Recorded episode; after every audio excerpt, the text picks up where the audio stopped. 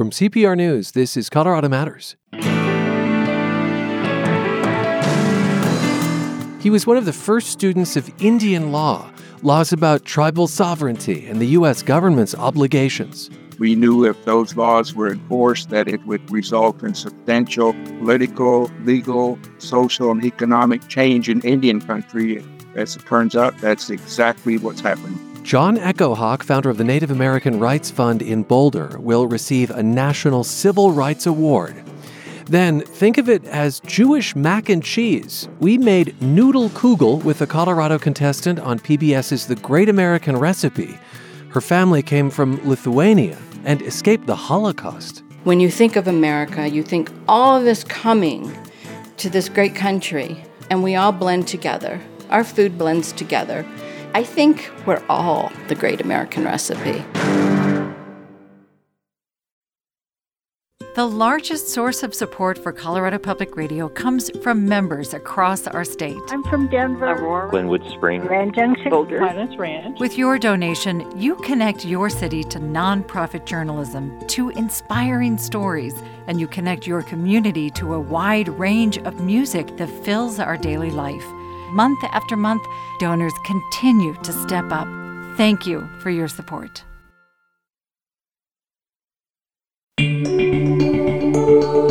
This is Colorado Matters from CPR News and KRCC. I'm Ryan Warner. The Thurgood Marshall Award goes to lifelong champions of civil rights and of human rights. It is given by the American Bar Association, and on August 5th in Denver, it will go to attorney John Echohawk, co founder of the Native American Rights Fund in Boulder, which provides legal services to tribes. Echohawk leads it to this day. He was the first graduate of the University of New Mexico's special program to train Indian lawyers back in 1970. John, congratulations and thanks for being with us. Thank you. You helped found the fund at a pivotal moment for indigenous activism in this country. It was when the federal government was ending termination era policies that sought to assimilate indigenous people and undermine federal obligations to tribes. Can you give us a sense for what that moment in history was like and how it shaped your career? Yes, it was historic. It's something that we had been hoping would happen, and it did in uh, 1970 under President Nixon, just about the same time that I graduated from law school and helped to start the Native American Rights Fund.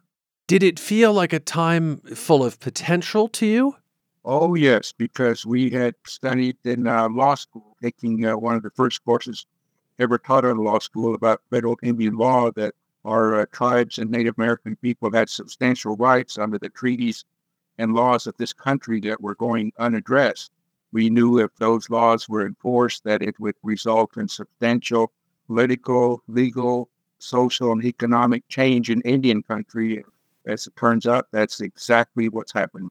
What did you know about those sorts of treaties that had so often been undermined? What did you know about them before law school?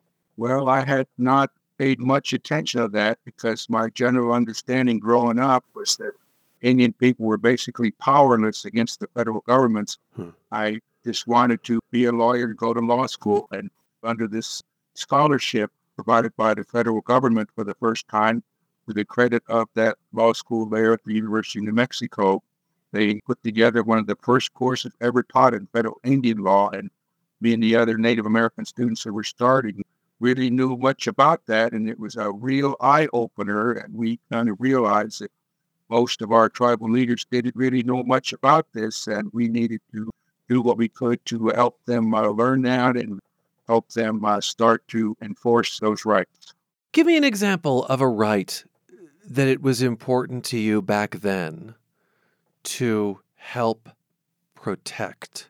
Well, one of the first cases that we undertook at the Native American Rights Fund dealt with the enforcement of a treaty right that the tribes in Western Washington had under 1858 treaties, where they had uh, reserved the right to do what they had always done since the beginning of time, and that was to uh, fish. That was their livelihood, their religion, their life. The way the state of Washington was interpreting that language They were saying that didn't mean anything, that the Indians had to get a fishing license just like everybody else. But that's not the way tribes had understood that language when they signed the treaty. When that went to court, that's basically what the court decided was that the Indians own half the fish, that they were co-regulators of the fishery with the state of Washington. That was upheld at the district court, court of appeals, and eventually the United States Supreme Court. And of course, that was recognition of the treaty right. It was not just ancient history; it's the supreme law of the land. Chris Fish's food, Fish's money, Fish's destiny. Uh, yes. I'll note that you are Pawnee. New Mexico, where you went to law school, has more than 20 recognized tribes. And there really wasn't a single course on Indian law to that point. I want you to reflect for a moment on that, that first class and some of your colleagues. How much do you think, well, frankly, those courses transformed the course of Indigenous law, Indigenous destiny?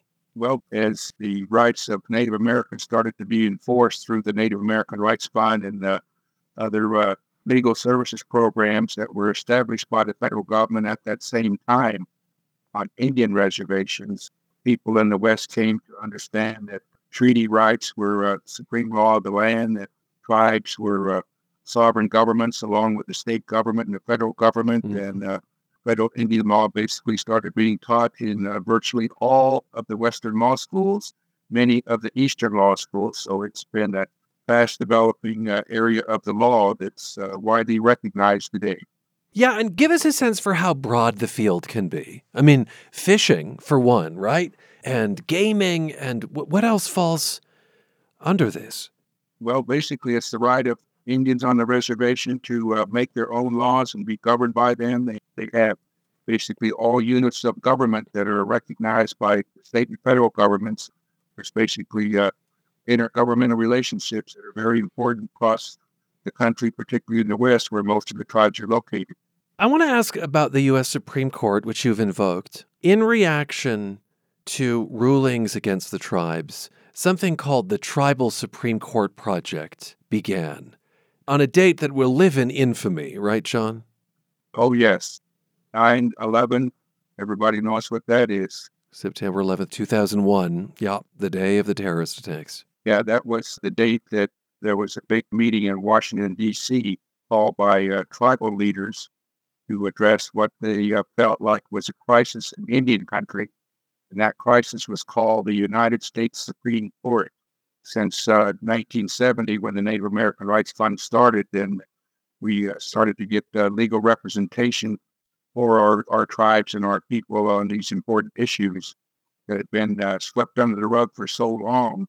An inordinate number of federal Indian law cases made it to the U.S. Supreme Court for resolution. For the most part, the tribes and Native American interests were prevalent in those cases. So we had a pretty good winning record going until the 1990s when the makeup of the court started uh, changing. It became uh, more conservative and we weren't just winning as many cases as we used to. And finally, in 2001, uh, with four cases involving federal Indian law before the court, that we should have won under the federal Indian law we knew. We lost all four of those cases, and the Supreme Court would basically, in our view, misinterpreting federal Indian law. And this is what drew the attention of the tribal leaders. So they had to talk about how they could try to survive without the support of the U.S. Supreme Court. It mainly meant that uh, we really had to stay away from there and monitor any cases that might be headed up that way because we were probably going to lose. Hmm. So the idea was to get involved early and often. Yes, mm-hmm. tribal leaders asked us to work with them at their national intertribal organization called the National Congress of American Indians. So since 2001, we've been working with NCAI, monitoring all these cases and do what we could to uh, keep them away, or if they make it to the court, then to try to present briefs and arguments in a way that conservative justices would understand better. I wonder what your reaction was to the ruling this term that the federal government has no affirmative duty to help the Navajo Nation secure water I'll note that it's the justice from Colorado, from the West, Neil Gorsuch, who wrote a dissent, right? Yes, that's right. Justice Gorsuch is one of the few justices that really had much of a, of a record on uh, federal Indian law issues, and his record was really good. One of the things the tribal leaders have us do whenever there's a nomination to fill a vacancy on the Supreme Court is to uh, research the uh, record of that nominee on federal Indian law issues and report that the tribal leaders, and then they decide whether they're going to support the nomination or oppose that or uh, remain silent. They supported uh, Justice Gorsuch's nomination, and that's turned out to be a good thing because he has been with the tribes in uh, the Supreme Court cases that have come up while he's been on the court that involve federal Indian law issues. And uh, when he hasn't been in the majority, then he's uh, written uh, great dissents criticizing the majority decision against the tribes. And that's what happened in this Arizona against Navajo Nation case. Yeah, and what was your sense of that ruling about water? Well, of course, I thought it was wrong. Under federal Indian law, our lands and natural resources like water are held in trust for us by the federal government. The government is our trustee, and everybody knows what trustees do. They're supposed to help the beneficiary. So when we need to protect our water rights, since they have uh, the legal title to those water rights, they're supposed to help us protect those rights. But the Supreme Court said no, there's no specific language in the treaty or any other law that says they have to do that. And just the general uh, duties of a trustee don't really apply here. And that really changed the law, in our view, on this uh, federal trust responsibility that's been around forever. Hmm. I want people then to understand what a sea change this is for you in the way that perhaps people pointed to the abortion ruling or to the ruling on 303 creative having to do with public accommodation laws. You see the Navajo Nation case as a kind of new judicial threshold. Is that right? Yes, it's a new interpretation of the uh, federal trust responsibility that's so important to the tribes and Native American people and uh, the way we've understood it. And now it's really kind of up to the federal government to uh, decide what they're going to do to help protect our land and natural resources. You know, unless we have a very specific law that says they have to do it, then they can stand idly by and not help us protect our land and our uh, natural resources. So, d- would you go to Congress asking for such a law? Well, that's something that's being uh, discussed now in Indian country, and uh, we'll see what happens. Do you want a law like that? Well, it would certainly help, but of course, that's not easy to get a law passed. So, they have to evaluate the possibilities of such a law if it was introduced being uh, passed by the Congress and whether it would be worth the effort. What do you think is the new frontier of of Indian law? Well, it's always been uh, the uh, interpretation of federal Indian law by the United States Supreme Court. And uh, like I was explaining, it's changed over the years since the Tribal Supreme Court project was started in 2001. Uh, we uh, gradually improved the win loss record, and then that changed a little bit, and then it improved a little bit. And particularly with Justice Gorsuch on the court now, the last three years, we basically had a winning record, but uh, whether that's going to be able to continue into the future, course, we don't know. It all depends on the makeup of the court and the uh, nature of the cases that go before the court. One justice who had a, a good understanding of this area of the law was Thurgood Marshall. Many of his opinions strengthened tribal rights. What does Thurgood Marshall mean to you, the namesake of the award you'll receive? Well, when I was uh, in law school, uh, that was a time when of course, the uh, civil rights movement was going on. The uh, primary issue there was rights of African Americans to uh, equal rights and equal treatment under the constitutional laws of this country. And mm-hmm. just like our Native American people, most of them were poor and didn't have lawyers. And for the most part, they were represented in the big cases by the NAACP Legal Defense Fund.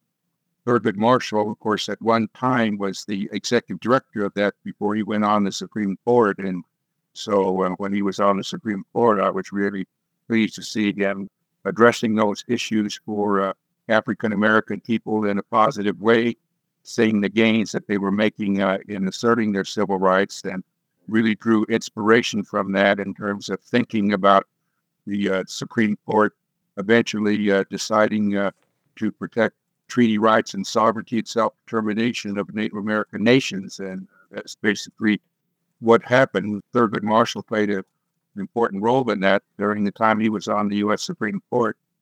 He uh, wrote more uh, favorable opinions on uh, these federal Indian uh, law cases that made it to the Supreme Court than any other justice. Hmm. He was the active one. I'll always remember him. Do you think the NAACP's legal model inspired you and the Native American Rights Fund? It sure did. Uh, also inspired the formation of the Mexican American Legal Defense Fund before uh, the Native American Rights Fund was established. And those were the models that we used when we did establish the Native American Rights Fund. It's been a pleasure to speak with you. Thanks so much. And congratulations again, John. Thank you, Ryan. John Echohawk leads the Native American Rights Fund in Boulder. He'll receive the Thurgood Marshall Award. When we come back, a first generation American cook gives us her take on the great American recipe. This is Colorado Matters from CPR News. The Southwest United States has been in a drought for more than 20 years, a big problem for the Colorado River and the people who use it. Parched, the new podcast from CPR News, is about people who rely on the river that shape the West and have ideas to save it. We cannot just allow nature to disappear. Find Parched wherever you get your podcasts. Supported by Alpine Bank. This is Colorado Matters from CPR News and KRCC. I'm Ryan Warner.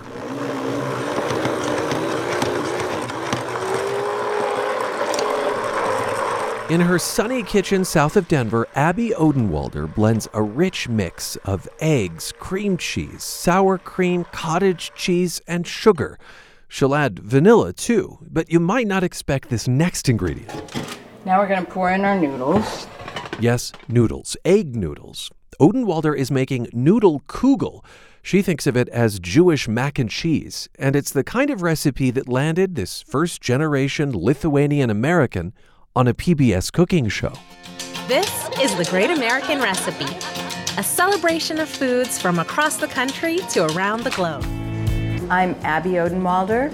I'm 64 years young, and I'm from Denver, Colorado. I grew up in Kankakee, Illinois. I was the only Jewish kid along with my brother, and then I went to Colorado where I met my husband, and we have two beautiful children. As a home cook, I love feeding my family. I love to cook and I love to make everyone happy.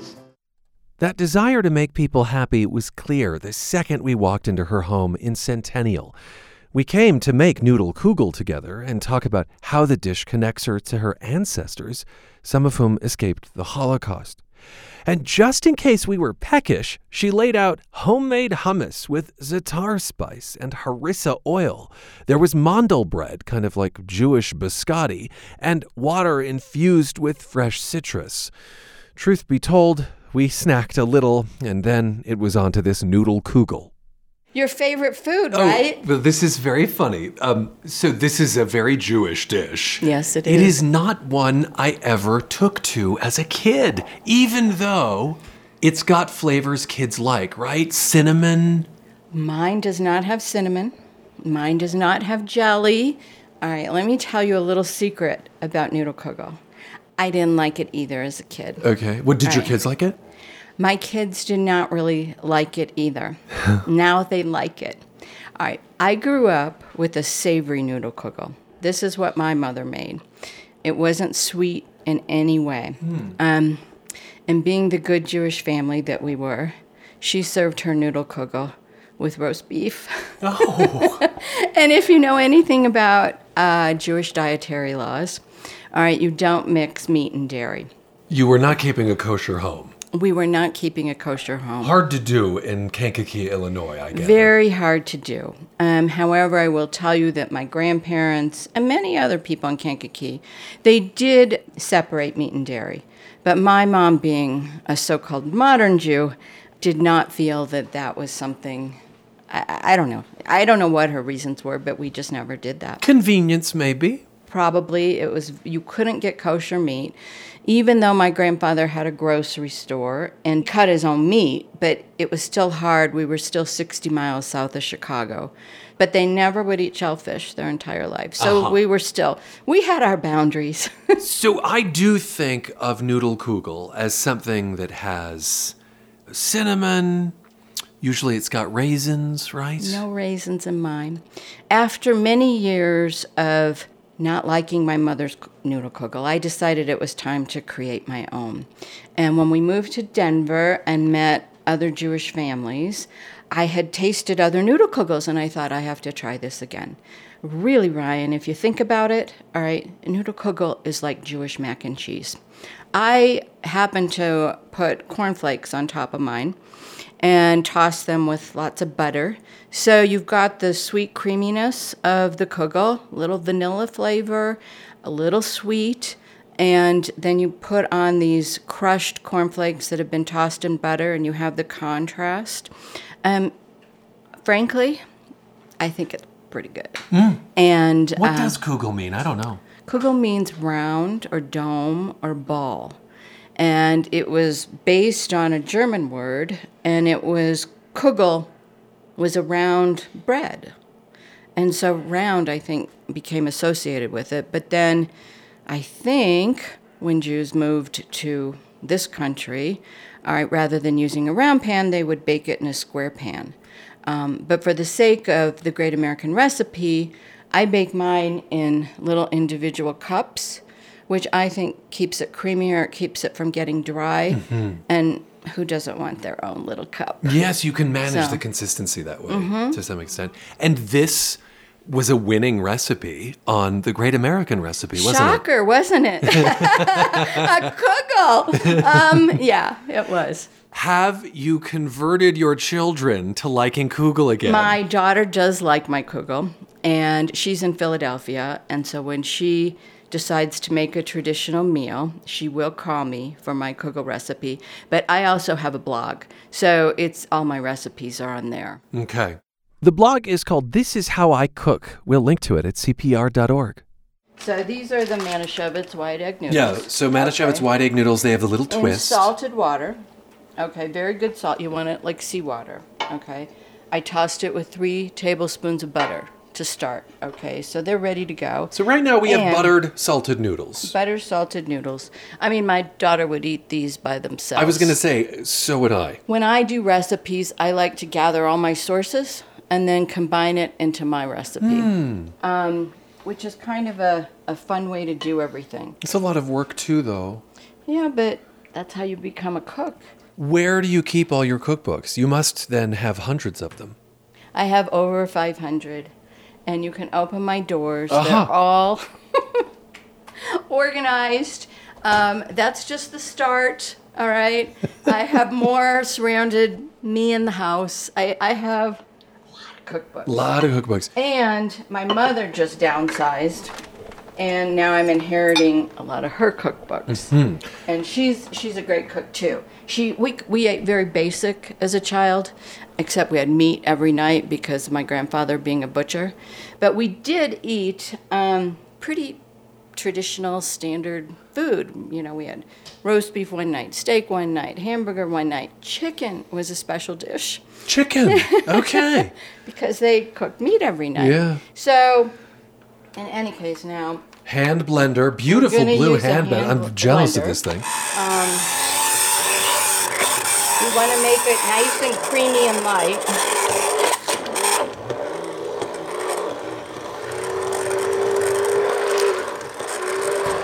I guess I should have chosen something quieter, huh? No, it's radio. We love sound. Oh, you love sound? This is perfect. okay, you And- got sound. You're getting something now the consistency of almost It's maybe all- heavy whipping cream. Exactly. That's you're a cook. I can tell. Well, no, I just like food. You just like to eat. Do you think of noodle kugel as an American recipe? And I ask that because the PBS show is the Great American Recipe, and one of its missions is to expand what we think of as American cuisine. This is what I would say to that. All right, the Great American Recipe features people of multicultural backgrounds, which was the best part of the Great American Recipe. We all became great friends. We all learned about each other. It's just very special. But when you think of the United States, you think of America, you think all of this coming to this great country, and we all blend together. Our food blends together. So, what actually is the great American recipe? I think we're all the great American recipe. I think every family has what they consider their favorites. Mm-hmm. By the way, you are mm-hmm. mixing the egg noodles now I into our see how- concoction. how good? All it's right. beautifully coated, Now, very consistent. I'm going to taste it. How is it? Want to taste? Sure. It's really good. Is it really good? See, you'll see a little bit of sweetness, a little bit of richness. Mm. Okay. That vanilla is bursting. a little, just a little bit of vanilla. All right. But I think about these contentious dinner tables these days. You know? It's sad. All right. You know, families are families. They should be able to talk about everything. All right. I can tell you, I have a family like that. I'm on opposite ends of my brother, but we still can talk about it without fighting. If people can't talk, how can they ever figure out how to solve the world's problems? It can't just be 50% here and 50% there. Somehow we have to blend together. And I think it's that way with food. I think it's that way with people. We all have to learn to like each other and respect each other. You don't have to love everyone, but you have to respect them. And you have to know their backgrounds and where they're coming from. I, I, I strongly feel that that's important. Do you Um, get into tiffs with your brother? We agree virtually on the same things, okay? My brother is gay, he's married, and when it comes to anything social, I'm totally on the liberal side. All right, but when it comes, you see, you're pushing me into these things, aren't you? when it comes to economics, I'm totally on the conservative side. So where am I? Where does that put me? Yeah. Okay. It puts me kind of smack dab right in the middle. And is there a candidate for me? Not right now, because I know that's where you're going. Oh, it's not actually. not but but I going. Mm-hmm. appreciate this notion that it's hard to box people in. It's very and that our hard. Mm-hmm. politics today tends to make you tick a box. It does make you one. tend to tick a box. And what I will tell you is when you grow up as a Jew in a small town and people say, Oh, you don't look like a Jew. What am I supposed to look like? Well, and these were kids, this was when I was growing up in Yeah. elementary school and junior high, you name it. Well, I'm supposed to have frizzy hair, which Okay. maybe in this humidity I do. okay, I'm supposed to have a really big nose. Okay, I'm supposed to have really curly hair too, besides being frizzy. And I'm like, hmm. And, you know, my father, being new to this country at the age of six, he grew up really wanting to become Americanized. I grew up, and this is the whole thing about dividing people up. I grew up wanting to be pegged as a Jew. Hmm. Now, I'm very proud of being Jewish. I'm very happy to tell you anything that I may know about Judaism. But every time you want to lump someone into a category, it, it's very sad for me. You know, I have lived in any number of places where I'm the first Jewish person someone has met. See? Has that happened to you? Always. It doesn't so much now. I mean, now I'm getting older. We've been in Denver a long time. Yeah. But it certainly happened when I was growing up, and I think food is a great way to bring people together. So, Speaking of, yes, what's, let's put is it time in. to put this in an oven? We're, well, this is what we're going to do. Okay. Is there more butter waiting here? there is more butter. What are you Okay. trying to do to me and my arteries? You know what? I'm gonna we're gonna smash some cornflakes too. In this case, they're gonna be crispy because we're gonna toss them with butter, and they're gonna be good and crispy, and they're gonna contrast with the soft, creamy texture of our kugel. And will this be a topping or will this be integrated in it? No, this is a topping. A topping. This is a topping. I don't know about your mom, but my mom, when she used to do this, she used to crunch with her hands the cereal, and then she would dot butter on. And you can't dot dotted butter stays in one spot. Mm. All right, but when you mix it up with the cornflakes, You were crunching those up in a Ziploc baggie And now you've poured them. It's a good way to take out aggression. you just crunch away. So, but this, then we're just going to toss them so that they're nicely mixed with the butter. We're going to fill our little muffin cups. Individualized portions of noodle kugel, this fabulous Jewish dish that maybe, You just could do- maybe, I'll grow to like this time. Maybe you will. Maybe you will. But I do think this is a better way to do it. Um, you could still bake it in a casserole. So we're going to put these in the oven, 350, about 20 minutes, Okay. and you will have noodle kugel. And yes, I do set a timer.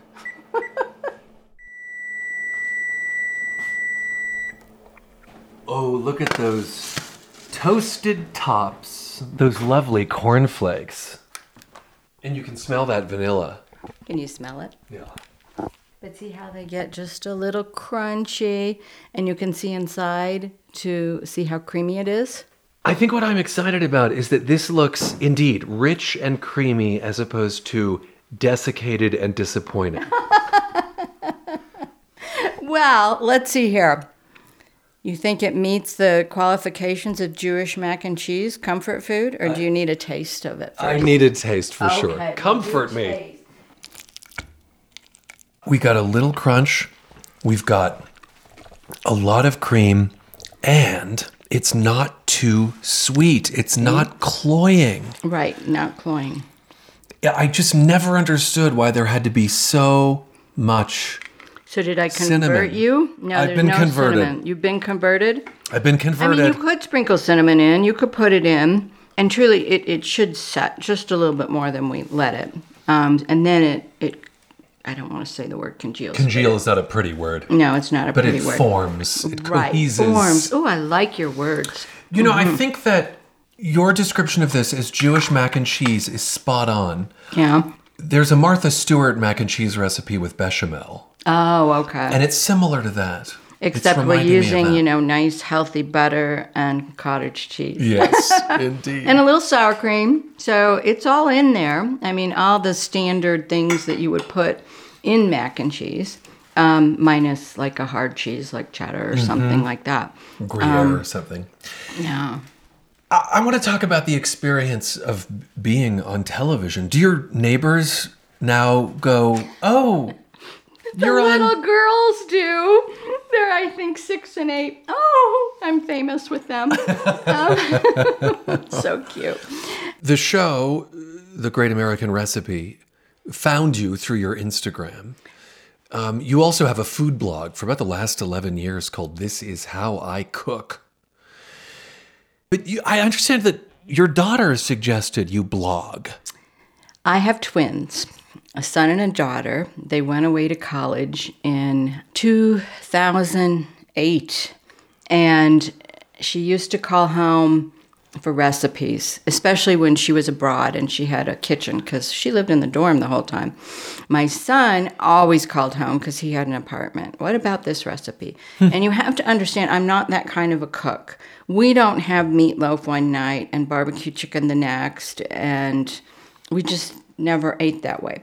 So when they say, Oh, I want that chicken recipe, I have no idea what they're talking about because I've made a million chicken oh, recipes. Oh, interesting. And that's why I have over 700 recipes on my blog. But she said to me, Mom, you need to start a blog. And I said, What is a blog, Zoe? I don't know what a blog is. Mom, you can keep track of all your recipes. I'm like, Okay. And this is when my husband, I like that she was suggesting it yes, as for you. For when me. really this was a way to communicate with your children. Exactly, Ryan. Exactly. It was a way.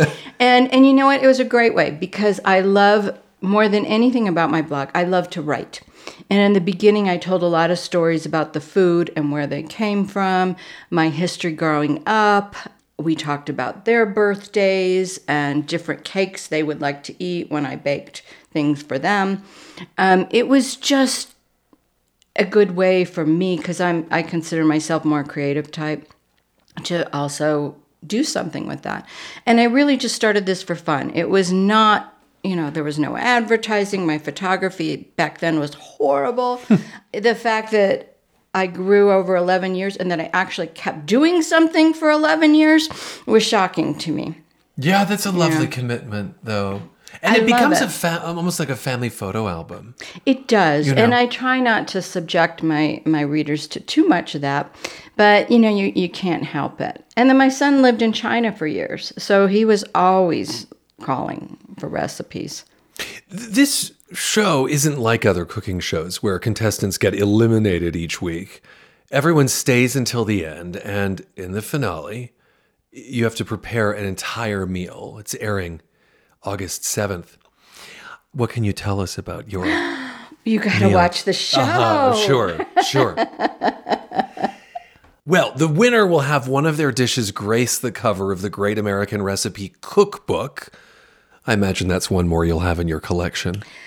Actually, I already have it. Um, oh. They, yes, they did send out, and we do already have the cookbook, but I'm not sharing anything. Yeah, no, that's proprietary. mm-hmm. I understand. It's not a big financial payout if you win. um, it's not necessarily being featured in some fancy restaurant. So, what's the takeaway for you? The takeaway for me was one, I strongly believe in doing things you've never done before. Hmm. You only live once. Uh, I, YOLO. YOLO. And I yes. learned that from my daughter. She kept saying YOLO. I said, What's YOLO? You only live once. And for me to be on the show, it was a great opportunity to meet people that I would have never met in my normal life. Um, when you throw together people in what was a stressful situation, um, when you're cooking under pressure. I'm used to cooking for love and taking my time and, hmm. you know, trying whatever I want. But this is a process and you have to really think it through and you're, you've got time frame commitments and ingredients are different even though they really try to get you what you need but ingredients are different the cooking situation i don't use a gas stove it was a gas stove everything is temporary no sink i could go on and on and on but the best part of the show was being with these other people and we were together for a good three weeks getting to know mm. each other and I don't rarely find myself in a situation to talk with people about food. And we could talk food all day long. Forget the rest of the world. Mm-hmm. Let's talk food.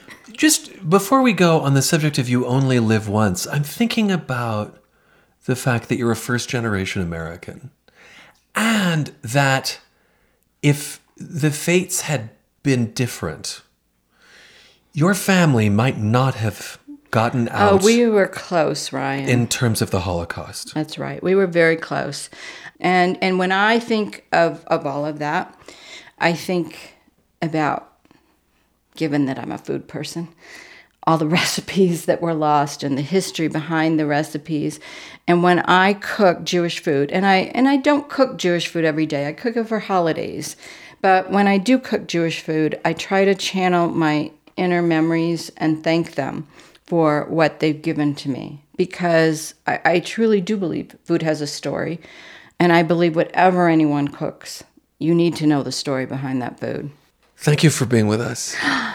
Thank you for having me. Thank you for making me like Kugel. like I said, a Kugel. But yes, I'm glad you like it. Home cook and doting Jewish mother Abbe Odenwalder of Centennial She's a contestant on The Great American Recipe. The finale airs August 7th on PBS. This is Colorado Matters from CPR News. Indie 1023 with things you can bring to the Underground Music Showcase.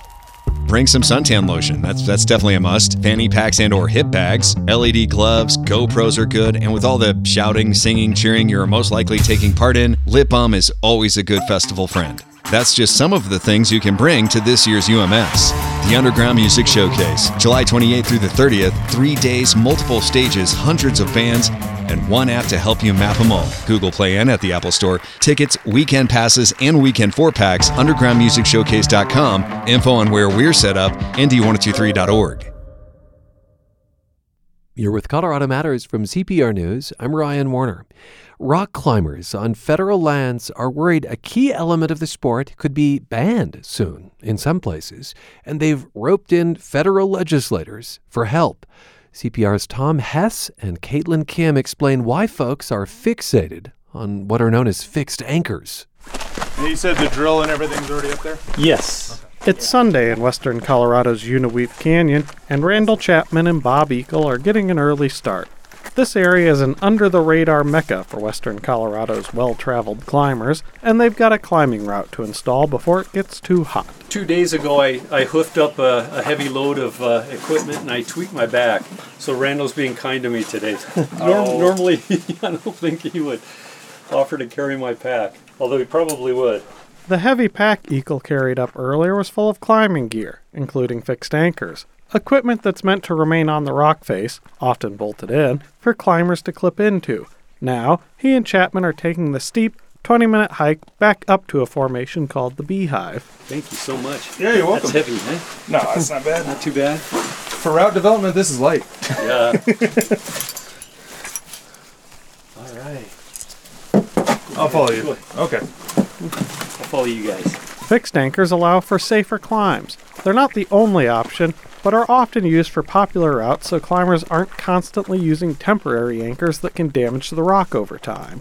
And Chapman, who's just hiked a few hundred vertical feet with a load of climbing gear, says they beat the alternatives. If we have a fixed anchor there, then that means thousands of people can use that fixed anchor. Whereas if we have, like, uh, say, slings around a tree or around a, uh, a horn in the rock, then you know maybe a, a couple hundred people could use it. Or if it's not popular, the sun will rot that before anybody else gets to use it.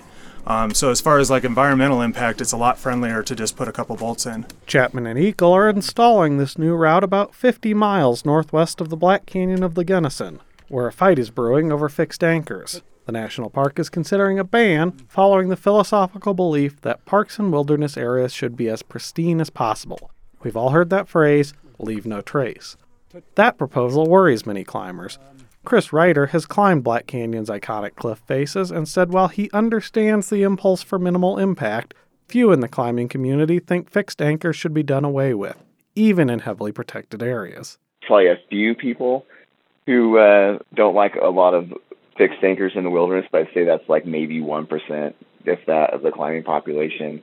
And I think the general concern of people who didn't want the fixed anchors in the uh, wilderness was that they were afraid that it was be kind of an eyesore or something that people would see. Back in Unaweep Canyon, Chapman says fixed anchors are also key to making the sport accessible to new climbers, like the ones who will be practicing on the route he's about to install. I believe that these days the majority of climbers are looking for routes where the risk has been mitigated down to an acceptable level. You can put Colorado Senator John Hickenlooper in that category. During his first year in office, he climbed up a crag with Tommy Caldwell, a legend in the climbing community. Their main focus was highlighting the dangers of climate change, but he learned a bit about the sport too. And he pointed out how unobtrusive anchors and bolts are, and yet how to, to, to actually climb safely in a variety of, locales. You need these, these assist areas so you don't have more terrible accidents.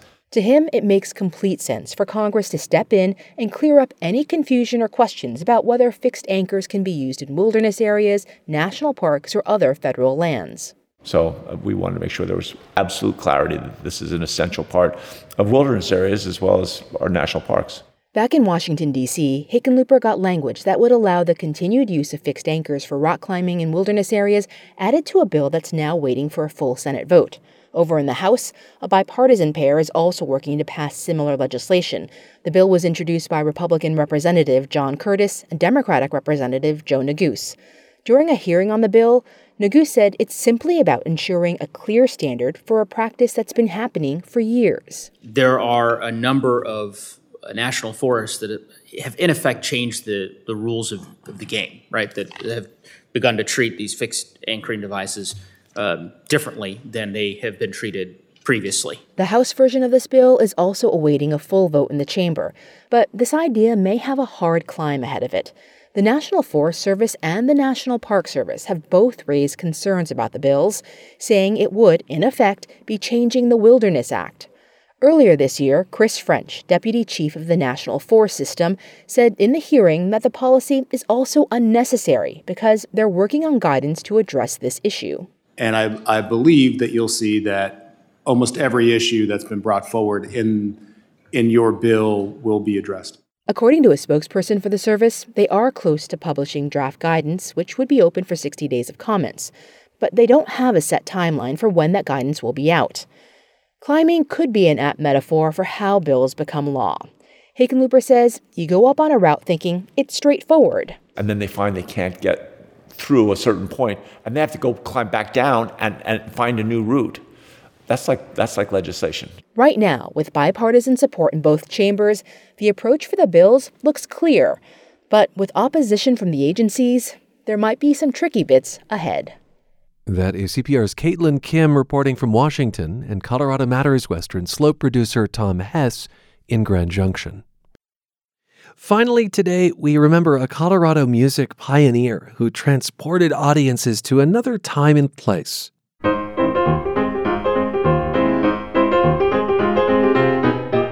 Max Morath was a pianist, composer, TV personality, and author with a deep love of American popular music, especially ragtime. Born in 1926 in Colorado Springs, Morath graduated from Colorado College.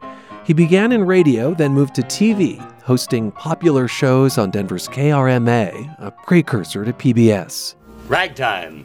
The word still has an excitement about it, doesn't it? A charm. Makes you think not just of a kind of music, but maybe of a time, too, when piano players dressed like this were seated at pianos like this and making big money in sporting houses and saloons. The name of this TV series is The Ragtime Era. The series itself is about all of America's popular music, from 1890 to the Great War. But it wasn't all ragtime in those days any more than all of today's music is jazz. But ragtime was the thing that people got excited about. It was the thing that was going to change our popular music more than anything's changed it before or since. Ragtime was more than just a new kind of music, it was a national issue.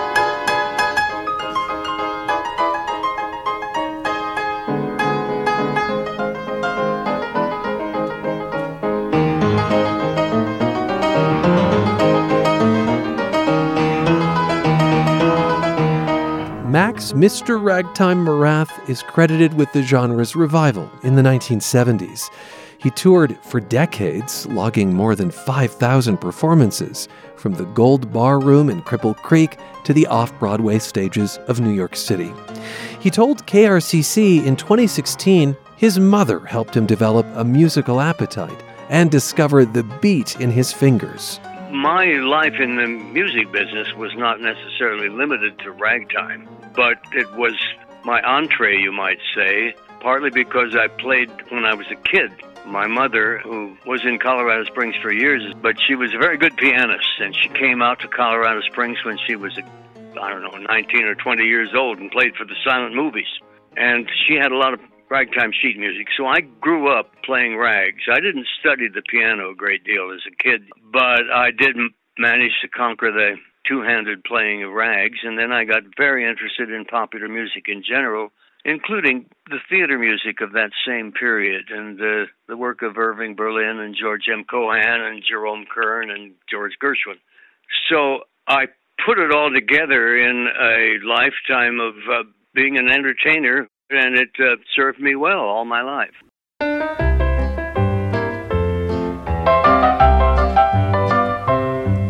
Max Morath was inducted into the Colorado Music Hall of Fame in 2016. He passed away earlier this summer at age 96. We'll let Mr. Ragtime play us out today with Scott Joplin's classic, The Entertainer.